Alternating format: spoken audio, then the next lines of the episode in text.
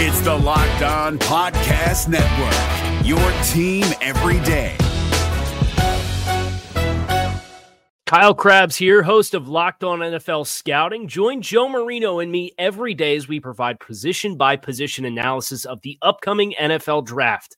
Check out the Locked On NFL Scouting podcast with the Draft Dudes on YouTube or wherever you listen to your favorite podcasts. That's for my crazy day, my packed commute, all those unread emails in my inbox. But I'm getting stronger, faster, and pushing myself further every day. I don't care if I'm not like everyone else. This punching bag is the best way to end my day. Whew. Fearless is knowing yoga isn't your style. That's the power of the Blue Cross and Blue Shield Federal Employee Program. Learn more about our healthy benefits at fepblue.org/getmore. No, I'm not for sale.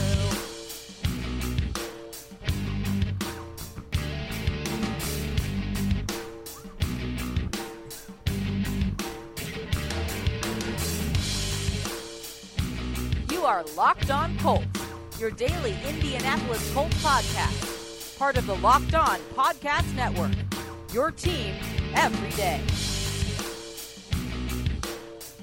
Welcome back to Locked On Colts, ladies and gentlemen. I am your host, Matt Danley, and thank you for joining me here on a Thursday, February 23rd. And we are here today with none other than Joe Marino, NDT Scouting's assistant director. How you doing, my man?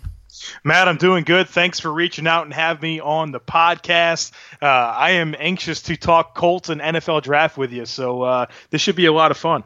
I'm excited myself because we had a little bit of a conversation there on Twitter. It was more like a statement or so. You knew that I wasn't too excited about the running backs going to the Colts at 14th and 15th. This seems to be a very common occurrence through just about any mock draft. In fact, I saw something the other day that there hasn't been a single lineman mocked to the Colts at in the first round at all in any of the big mocks, and that's something that's totally off the radar for Colts fans. They've been mocked linemen for the past 5 years. And then this year, it's the running back position. So let's kick this off right off the jump, and we'll get all the way down here. And I'm going to run through your first 15 picks real quick, just so that the listeners can kind of get a gauge for it. But if you guys haven't seen this article, if you guys haven't seen Joe's mock on FanRag Sports, please go check that out. But I'm going to spoil a little bit of it here for you.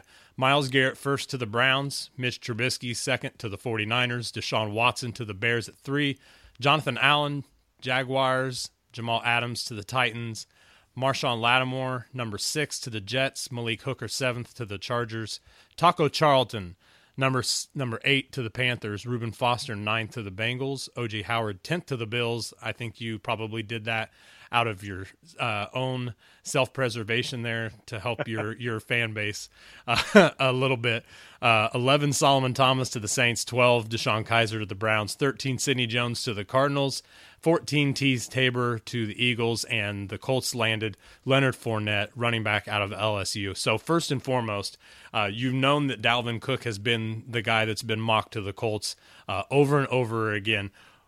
Was it just to change up a little bit here, or do you actually think Leonard Fournette is a better running back option maybe for the Colts system or just in general out of pure athletic talent? Do you think Fournette may be the better option there?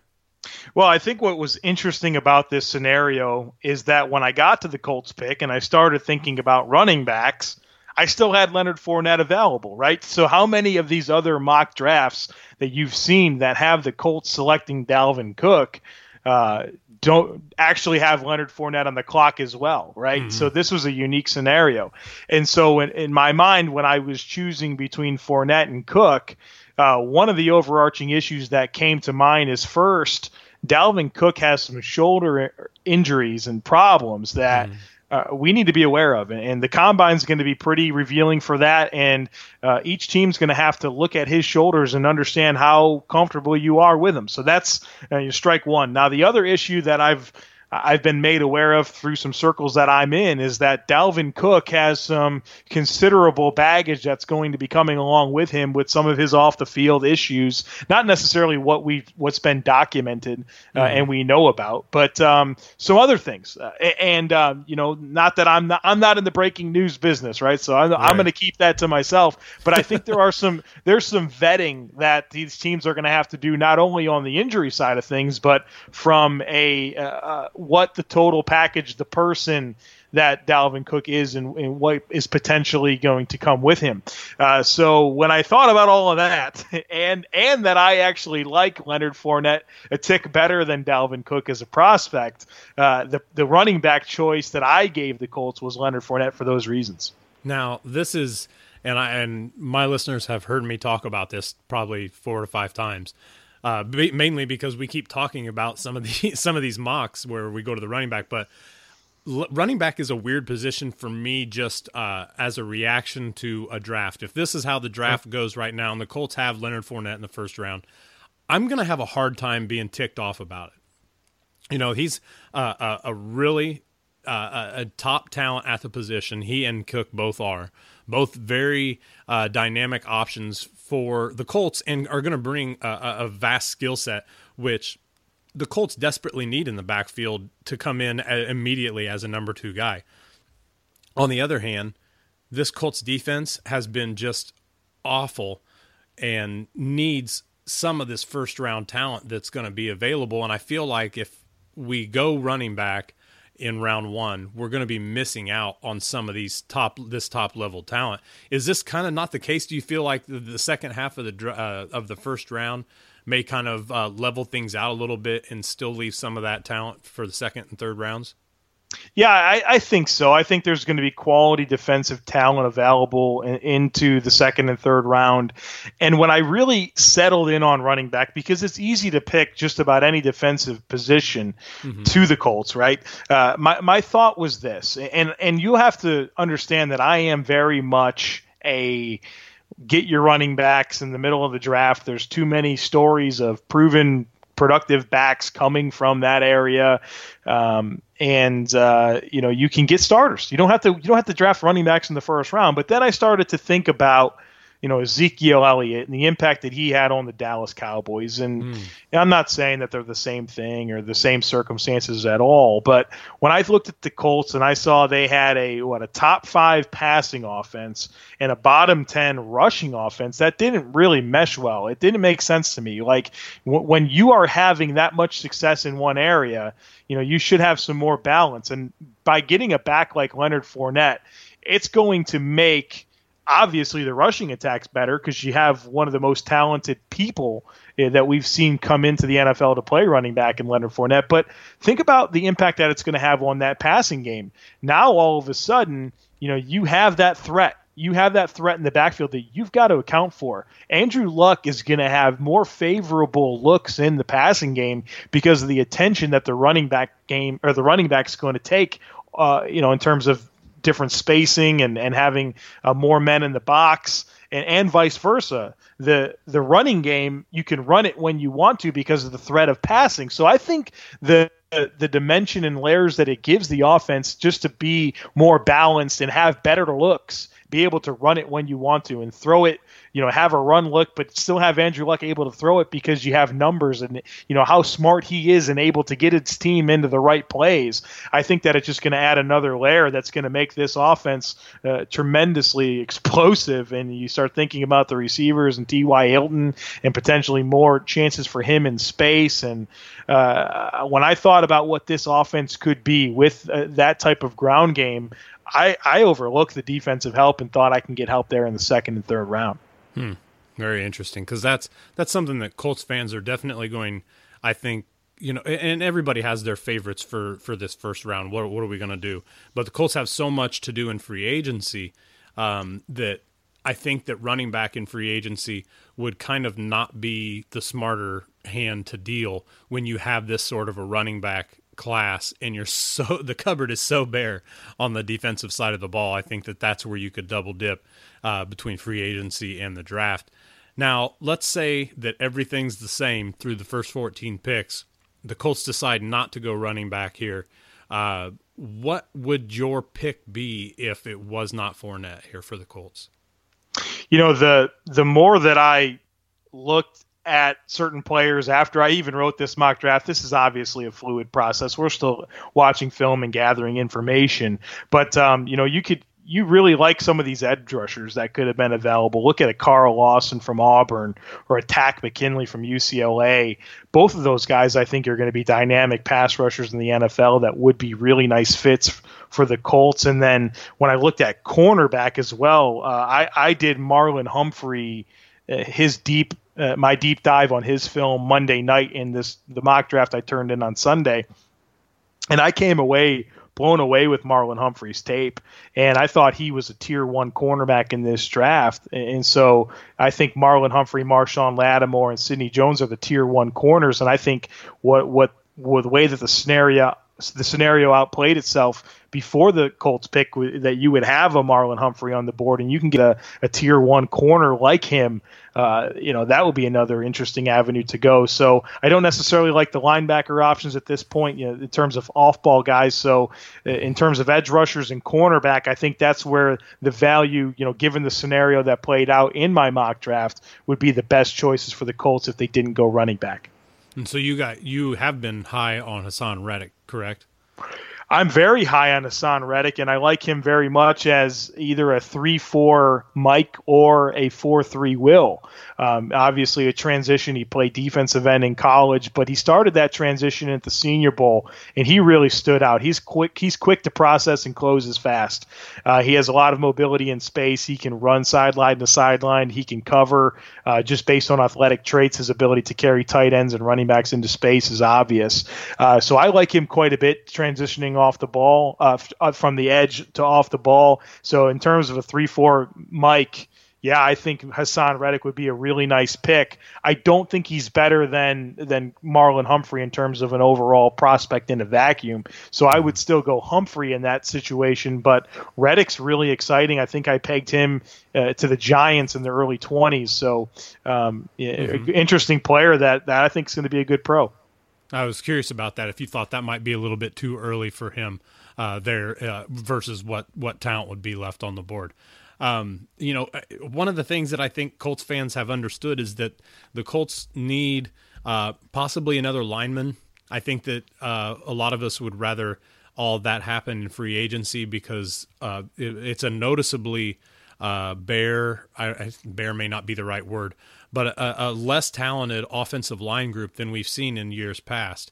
And there's a couple guys that have caught my eye, but offensive line's not really my thing, other than I can see when guys are successful, more or less, you know what I'm saying? Mm-hmm. So when I look at a guy like Garrett Bowles, and I know that his age could play a factor in this, is what he'll be coming in, but you had him going 20 to the Broncos. Is 15 too early and kind of out of the realm of possibilities there for the Colts, do you think? Or would that be, if the Colts wanted to go offensive line, what would he be a guy that you would plug there?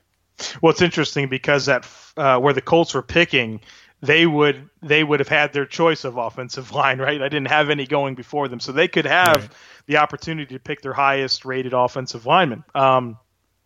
Specifically on Garrett Bowles, I'm not going to nitpick 5 spots. If I thought he was worth the 20th pick, then he's probably worth the 15th pick. Mm-hmm. But Garrett Bowles, the overarching concern is always going to be the age. And not necessarily because you can't get a good 8 years out of him. It's just that how much better can he get? How much development is really going to be on the table. And I like Garrett Bowles quite a bit. I think he's got excellent feet. That's obvious. I think he's going to be a left side, blind side protector in the NFL. I think he's got that type of mobility, feet, and pop in his hands. He's a very aggressive run blocker, maybe a bit too frenetic at times, where he's so aggressive that he's almost out of control. But if you watch a tape, this guy's pushing guys off the screen, get a ton of movement. For me, I don't like these offensive linemen enough to start drafting them at 15. And to me, there's going to be better value seeing what's available in the second round, and probably ultimately getting some of the free agent options that are available, because for all the top 4 or 5 offensive tackles in this class, there's things that I really like about them, but then there's things about them at the same time. I'm actually writing a piece for FanRag Sports that'll come out next week about the offensive line, offensive tackle specifically, and the cause for hope and the cause for concern. And there's notable things on each one of those top guys in each category that, you know, is going to make you second guess and probably just take a different player. Now, I saw Mike Mayock actually had Cam Robinson listed as one of his top 5 guards. Mm-hmm. How do you think he translates to an interior lineman? It's interesting because one of my gripes about Cam Robinson is the mental side of the game. He commits a lot of false start penalties. He misses his assignments on twists and stunts quite a bit. And I worry about him, not that he's not strong enough to handle the power right on top of him, but everything on the interior happens quicker. Mm-hmm. And so when you already have concerns about somebody's mental processing and then you make him play faster on the inside, it's a concern. Now, from a power perspective and his core strength and his power in his legs and in his hands and his ability to re-leverage his hips and absorb contact and redirect it, I have zero concerns. Certainly from a physical side of things, he can absolutely play on the inside. But I am of the opinion when you have these offensive tackles in college and they meet the baseline arm length and they have enough movement, that you let them fail at tackle before you move them into guard, because those types of transitions are a lot easier said than done. There is a muscle memory. There is just how you make your steps and how you shoot your hands and your footwork is all muscle memory. So you're asking someone to change up what they've done for, probably 3-4 seasons for most of these offensive linemen, and asking them to do it completely different. And not only that, but do it against the best football players in the world. So I'm always very, very hesitant to start moving guys around on the offensive line, because it does seem like such a simple thing to say, but a harder thing to do. I'm going to give Cam Robinson an opportunity to fail at left tackle before I think about moving him.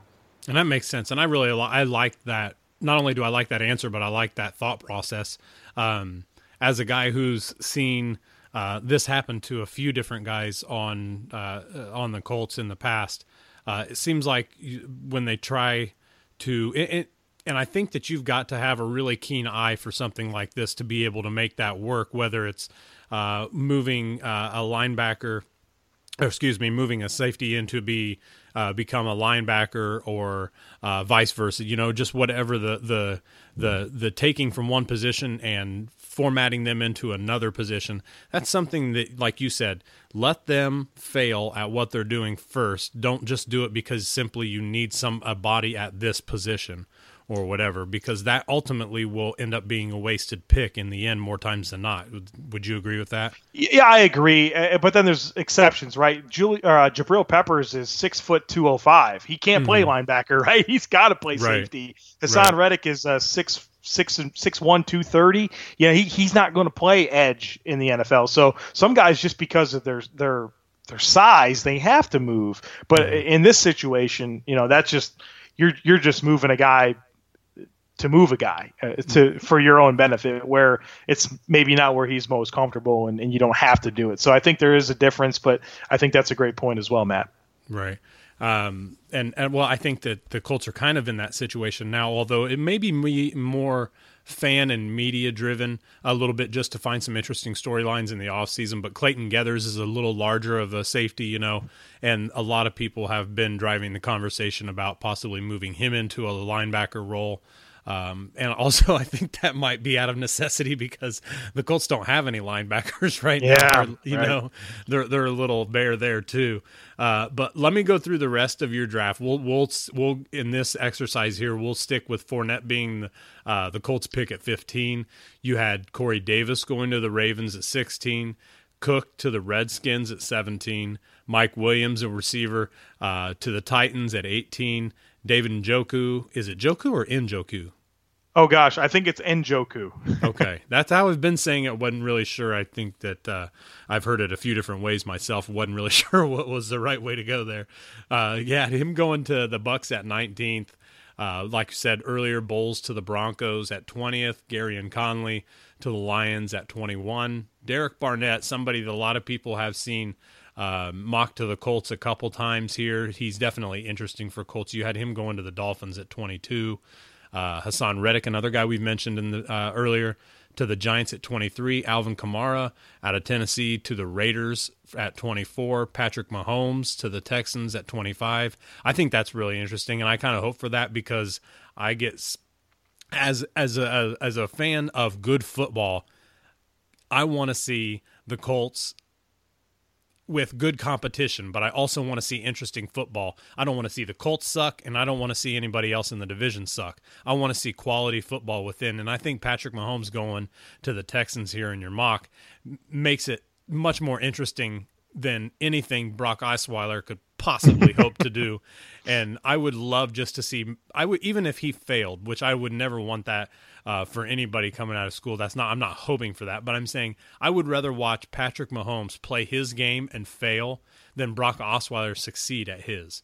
He is just a mind-numbing quarterback, and watching him play just makes you want to fall asleep. I had a lot of trouble watching him this past year, and I feel sorry for the Texans in that they wasted a ton of money on him, and now, you know, they are kind of limited, at least in this coming year, where this would be the year you'd kind of want to put everything together if you were a Texans fan or somebody putting that roster together for the Texans, because you would have those options with you, and you got guys coming back, hopefully, you know, a solid team, a good roster that played well outside of the quarterback position. So that's an interesting pick there at 25. You had Cam Robinson going to the Seahawks at 26, Takk McKinley to the Chiefs at 27. Some guy who, Carlos Henderson, who has been really getting a lot of attention lately, a wide receiver out of Louisiana Tech, correct? Yes, he's good. Yeah, people are loving him right now on Twitter, especially. He's getting the GIF treatment on Twitter for sure. He deserves it. And unfortunately, this is kind of an interesting point here. Is the point that I made, and I'm sorry to bring this up to a Colts podcast, but you know, one of the things that I've been saying, I've been asked about Carlos Henderson. I was on ESPN radio in Louisiana this past week, and they asked me about Carlos Henderson. And the point that I made was, if Philip Dorsett can get drafted where he did, oh yeah, you know, Carlos Henderson's a much better football player than Philip Dorsett. Yeah. And you know, we see these guys. You know, Tavon Austin and Corey Coleman, these guys get drafted in the first round. And for me, Carlos Henderson's a superior player coming out. He's going to be a legitimate 6 foot, around 190 pounds. So he's not a smurf.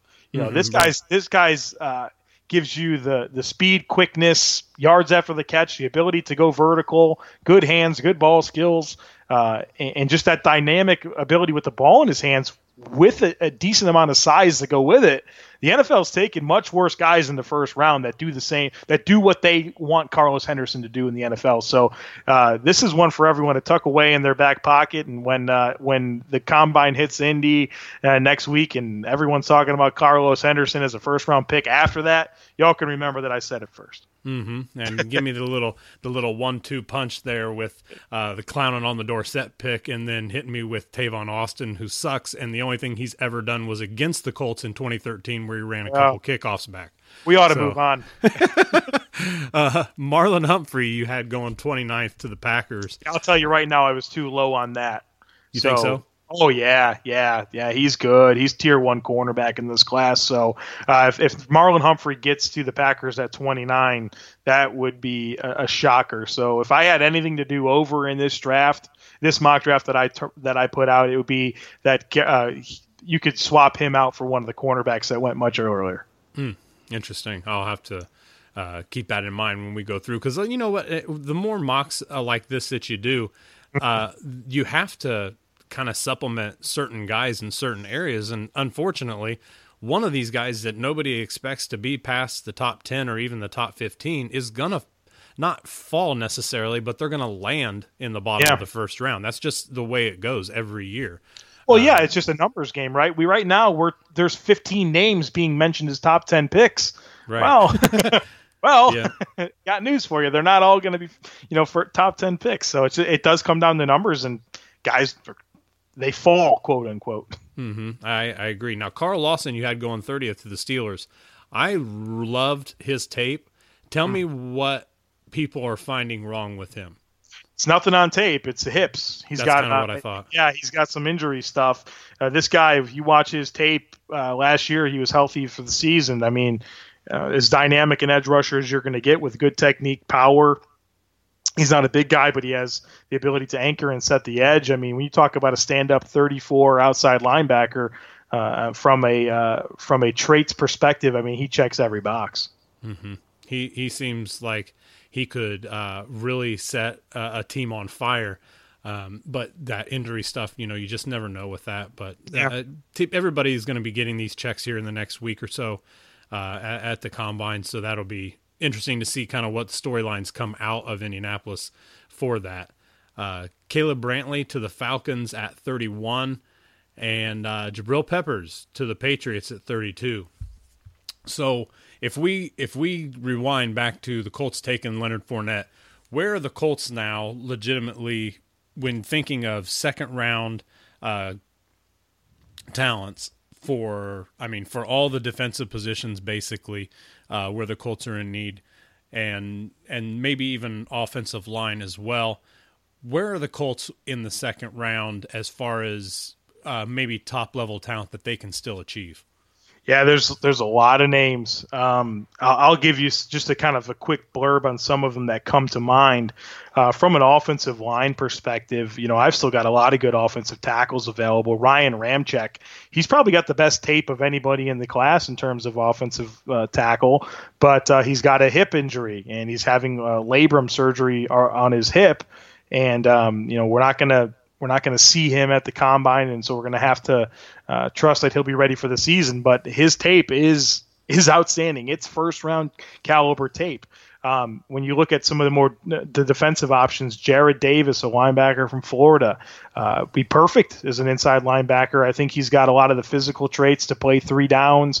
He's physical. He can attack downhill and close in a hurry.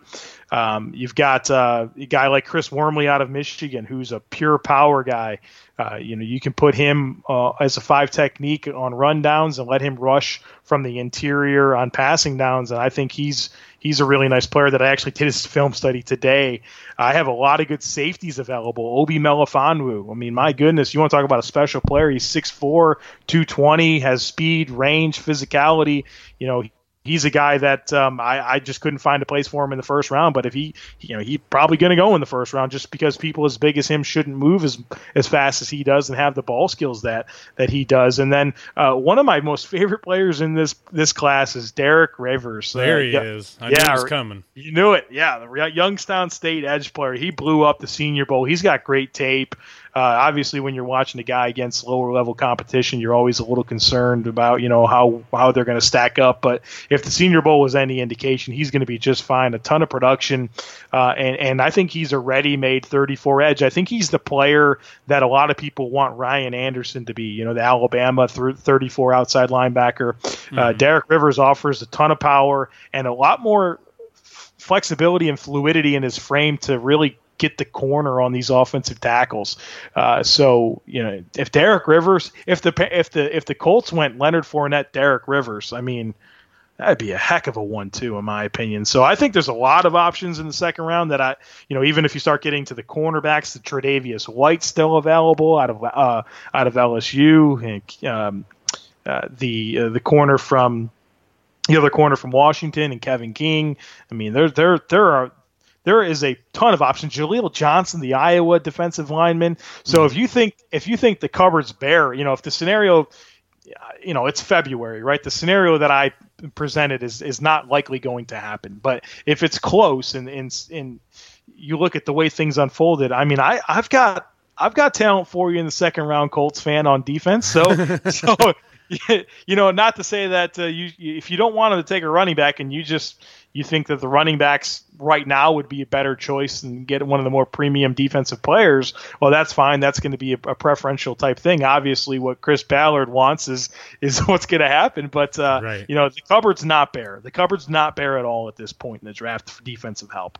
And that's kind of interesting how you think about that, because in your head now, you're processing the Colts have Leonard Fournette and Derek Rivers, or the Colts have, I don't know. We'll say they have Carl Lawson and Kareem Hunt, or Carl Lawson and Christian McCaffrey. What makes you more excited? Right. What side of the scales tips higher than the other? Think in terms of combinations. Absolutely. Yeah. And I like that Fournette Rivers, Fournette Melifonwu, Fournette Jaleel Johnson, Fournette and any defensive player I just told you about is better than, some of the what I think is a little bit riskier talent, right? Takk McKinley, stud football player.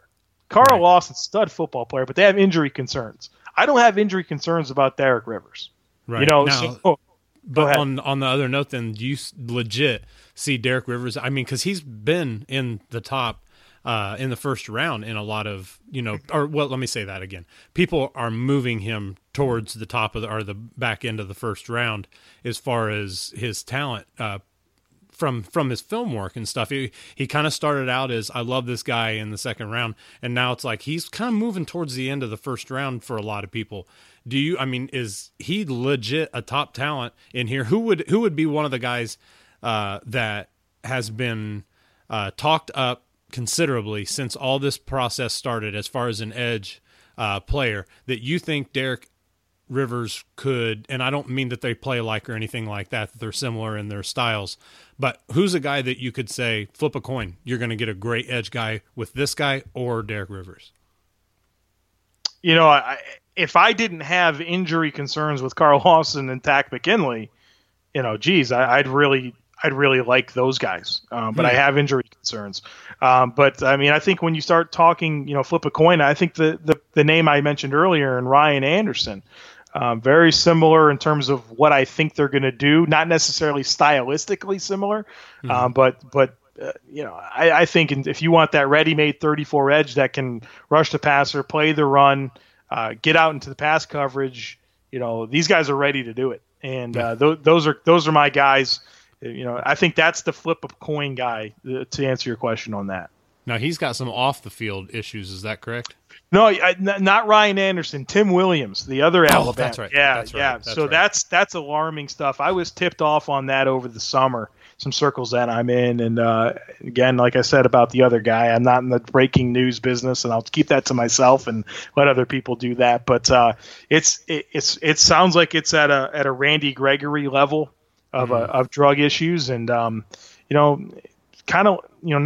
exactly the same. But when you start thinking about the guys with off the field issues and injured guys, and you have to, these draft picks are huge. You got to have return on investment. This is your capital. This is how you make your team better. You need to know that you're going to have reliable football players. Bill Belichick, what does he say? Your best ability is your availability. Because if you can't get on the field because you're suspended or you're hurt, you can't help your football team.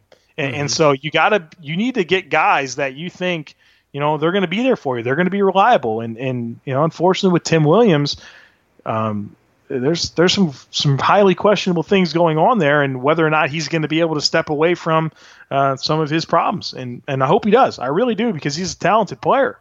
But when you start talking about, all right, this guy's similar and he doesn't have drug problems, you're probably going to take the other guy. So right. That's the unfortunate part of this process, is that these are people and they have different issues, and it's to their detriment. So. Yeah, all the best, and that's too bad too, because you get into situations like that where it's really all about priorities with each guy. I made a mistake, but my priorities are right. It's not an issue long term or anything like that. That's a completely different story than this guy just can't get out of his own way. He's constantly doing this or doing that, and that was really Gregory's issue, and he's kind of proved that since he's been in the league as well. And I think that a lot of people figured that to be the case. If this guy doesn't get his head out, he's missing out on a ton of money, and B, I mean, is there a better career in this world than playing football for money? I mean, just in general, having, the best job in the world, other than, us who get to critique it and write about it, I mean, it just doesn't seem like that it would be that hard of an issue to overcome naturally when you start dealing with substances and stuff, other things at play. but it just, you got to think that somebody's going to, shake the snot out of him one time and be like, wake up. And hopefully that's the case. Yeah, it's tough. It's a people thing, right? I mean, even I'll be very broad with my statement here, but there are things that everyday people do that are going to kill them, but they continue to do it. And people, addictions are hard to shake, right? And even though the ultimate overarching issue is that you're not going to get to play in the NFL or you're going to die sooner, if people just they can't shake addictions, and it's a powerful, shackles to be in, if you will. You're kind of chained out by that stuff. And, I can only hope that people get help and understand the full weight of the decisions that they make and how it really does impact the future. Yep, I totally agree. So now we're playing the game where the Colts now have Leonard Fournette and Derek Rivers out of their first two picks. So the Colts have a third round pick coming up. And we've got an edge rusher. We've got a running back. Where would you go next? Well, it's a lot of it's going to depend on how the board unfolds. I think when I start thinking about the depth of this class, I start getting excited about the cornerbacks. Mm-hmm. I think there's a lot of really quality guys that even into this part of the draft, inside the top 100, that can help a team. Look at a guy like Cam Sutton from Tennessee. And everybody was pegging him as a first-round pick over the summer. He got hurt with a foot injury, and he wound up coming back and finishing the season. But he lost some of his thunder, and he's good. And he's a really good punt returner, really good cover guy, can play the ball well.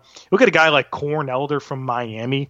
Mm-hmm. Talk about a guy that likes to just come up and hit people, can win in press situations, really nice inside option, can mirror and play the ball. He doesn't have a ton of long speed, but what he can do in short areas and zones, pretty exciting.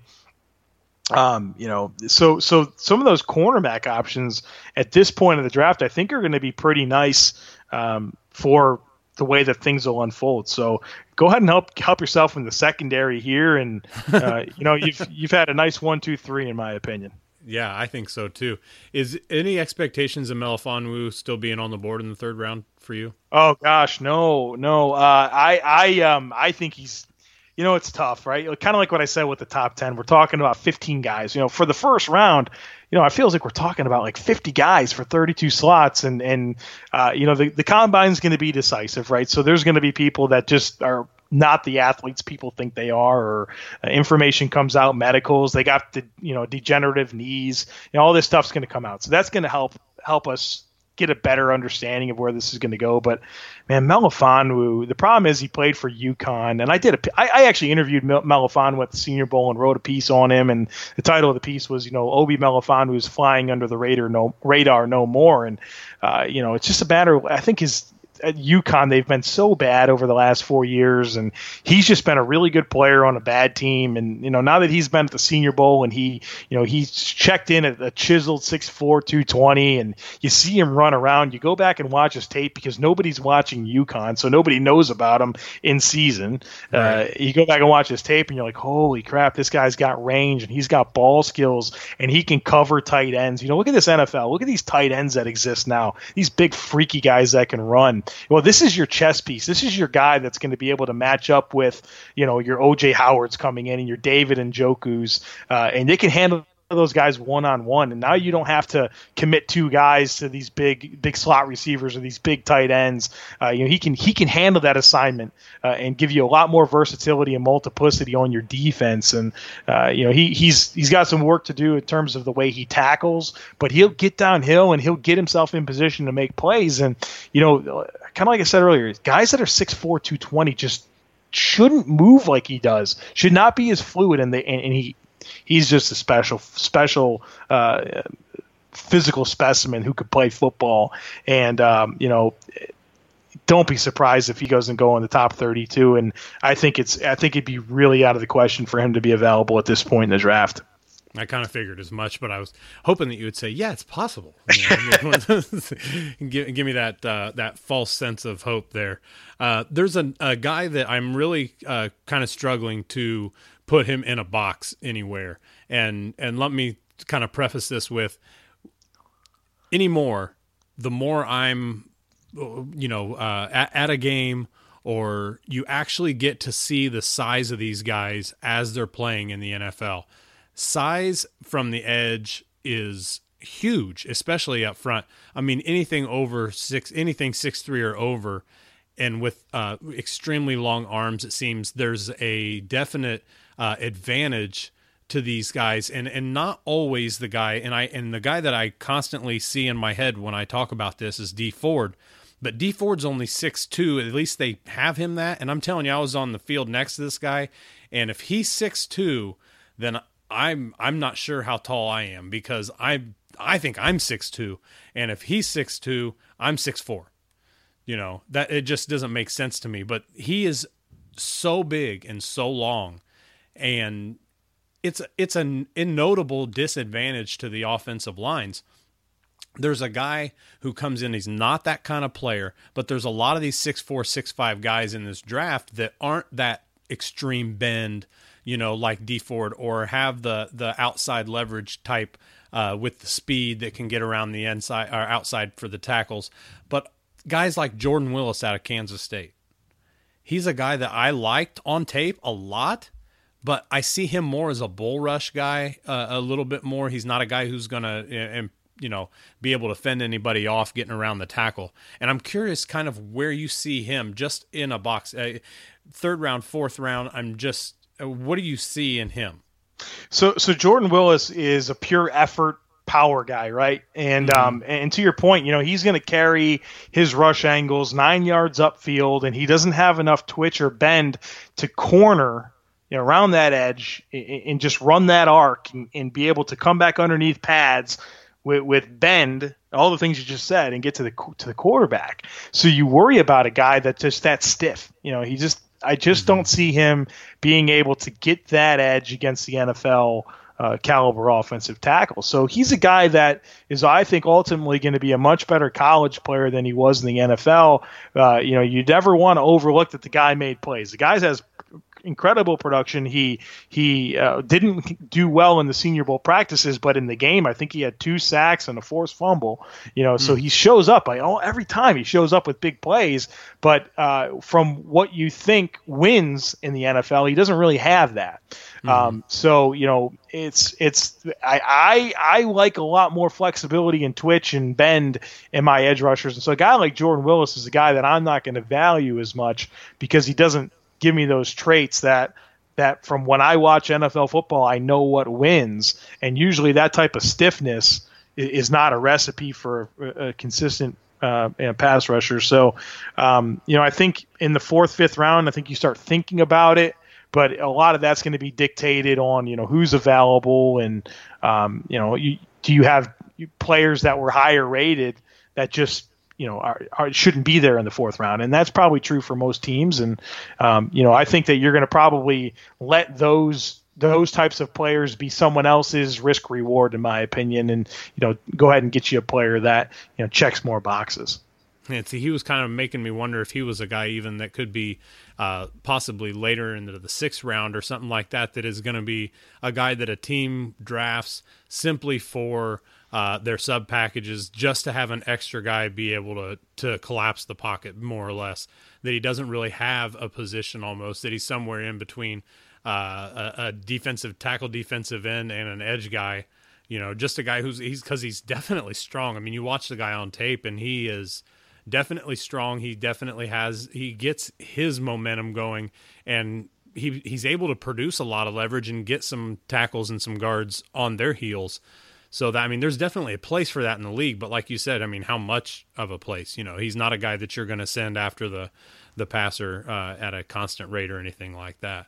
So I was just curious, wanted to get your opinion on him. He was a guy that I've liked quite a bit, but like I said, I've had a hard time kind of placing him anywhere.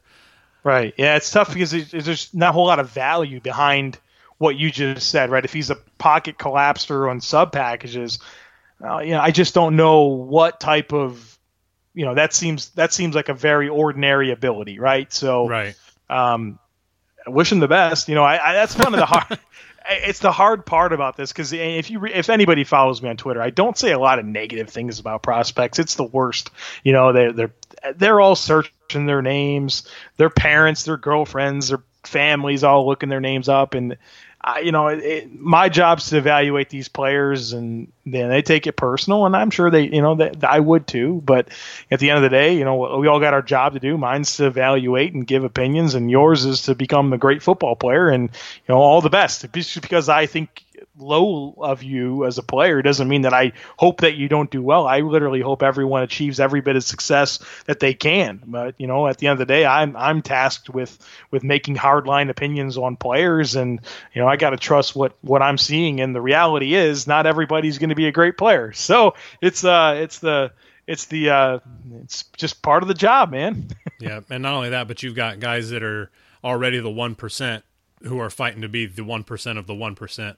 Yeah, and that's a hard thing to do. So I would hope that these are guys getting ready to try to make this their career, but I find it really hard to ever try to say this guy's not good. If you're not good because you're not the 1% of the 1%, then I think that you need to kind of reel back your expectations just a touch.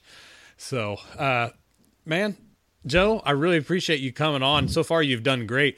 I started to think you didn't like the Colts because you were going to give us a running back, but you've given us Derek Rivers also, and you've given us a couple guys to look at there in the secondary and the third round. And so far, through 3 rounds, it looks like the Colts have done a pretty good job so far in their draft, getting a couple defenders and also getting what we would hope at least to be a franchise running back over the next 5 to 7 years.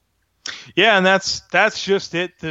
How much he can do for that offense, and getting that running game behind Andrew Luck to help him to make the offense better, make the offense more explosive, and maybe get you back to the points that got the Colts their dynasty there for a while was predicated on offense and explosive scoring, and it's always been an issue on defense. I don't remember the last time the Colts were good on defense, and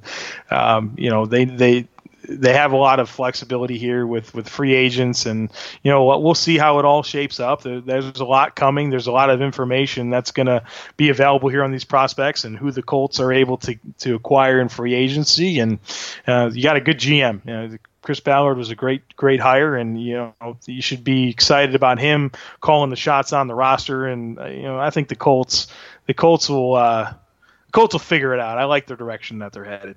I do too. We are excited as a fan base. I do know that. And I know that largely Colts fans right now have more trust in Chris Ballard just simply because he's in-house than they ever had, I think, in Ryan Grigson necessarily. And that, not a personal shot by any means, but I also think it's absolutely accurate. The guy comes in, he's got a background, and not a background of treating people a bad sort of way. Whereas, people kind of always got that, Grigson kind of just looks like the greasy vacuum salesman that, stiffed your grandma or something like that. And just on sight doesn't turn people on. But, you have Chris Ballard on the other hand, that kind of looks like the boy next door selling you the vacuums, or something that. So it's kind of it's a lot of perception in general, as little as anybody actually knows that what goes on back in those offices and behind the scenes. It's a very interesting situation. And I honestly, I can't wait to see the direction that the Colts go in the draft and free agency, because we are about to go full force into the next 2 months of nothing but building this roster. And the Colts the Colts fans are going to have a real good idea of where they're going to go this next year, I think, here in just the next 60 days or so. So once again, Joe, fantastic stuff from you. Really appreciate you for coming on. Can you tell everybody here where they can catch you on Twitter and where they can find your work as well? Yeah, absolutely. You can follow me on Twitter at the Joe Marino. All of our written work is on FanRagSports.com, so you can watch or read everything there, and also co-hosting the Draft Dudes podcast. If you want to hear NFL draft talk 3 times a week, we've got that for you Monday, Wednesdays, and Fridays. So Twitter's the best place to just kind of keep up with all of it, and we got a lot of exciting things coming. And this was a blast talking talking football with you, and it's the first offseason under a new GM is always quite revealing. So this should be a fun ride monitoring the Colts over the next several months. Absolutely. It was great. I really appreciate you coming on. And if you guys haven't subscribed to the Draft Dudes podcast, please go do that. Really good stuff. If you guys were on, checked out the Locked On Network previous to that, they Kyle and Joe both did the Locked On NFL Draft. They've kept that going with the Draft Dudes podcast. It's one of my daily listens. It's a fantastic show. These guys know their stuff. You know that by now. And you get constant content for your ears. It's like a little bit of it's like roses for your ears when you get to hear these guys talk about everything that they know. It's nothing but just sponging in all this information that you and I and everybody else couldn't possibly do on their own, but these guys are doing it. So please go out and check out their stuff. Make sure you're subscribing. And you guys are on all the platforms right now, correct? Yeah, all the platforms. So Facebook, we are facebook.com/NDT Scouting, and then Twitter @TheJoeMarino. Kyle is @NDT Scouting, and then Draft Dudes, you can find that on iTunes or Audio Boom or however you like to listen to podcasts. Love it, love it. And thank you, Colts fans, and thank you guys. Make sure you guys are getting out and subscribing to this podcast, Locked On Colts. Make sure you guys are giving me ratings and reviews on iTunes. Those are always fantastic. I truly appreciate it because, as you well know by now, we have had this show grow considerably since I started taking it over, and we grew it together from the bottom, and that's the way we're going to continue to do it. So thank you for that, and continue to do that. Tell a friend, tell your mom. Get them on the podcast, tell them what they need to be looking for and everything else. And let's get excited because we're about to get to the combine. I will be down there as well.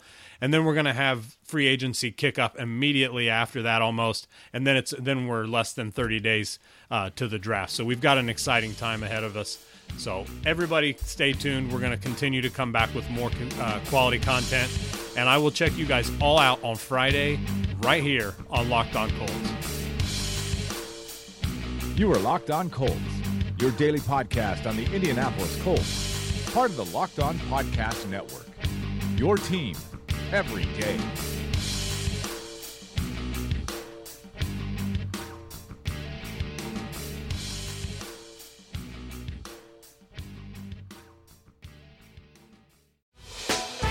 Hey, Prime members, you can listen to this Locked On podcast ad-free on Amazon Music.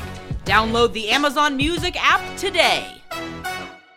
Is your team eliminated from the playoffs and in need of reinforcements? Maybe it's time for a rebuild, or maybe they're just a player or two away from taking home the Lombardi Trophy. Either way, join Keith Sanchez and Damian Parson for Mock Draft Monday on the Locked On NFL Draft Podcast. They'll tell you which college football stars your team will be taking in the 2024 NFL Draft. Check out Mock Draft Monday on the Locked On NFL Draft Podcast, part of the Locked On Podcast Network, your team every day.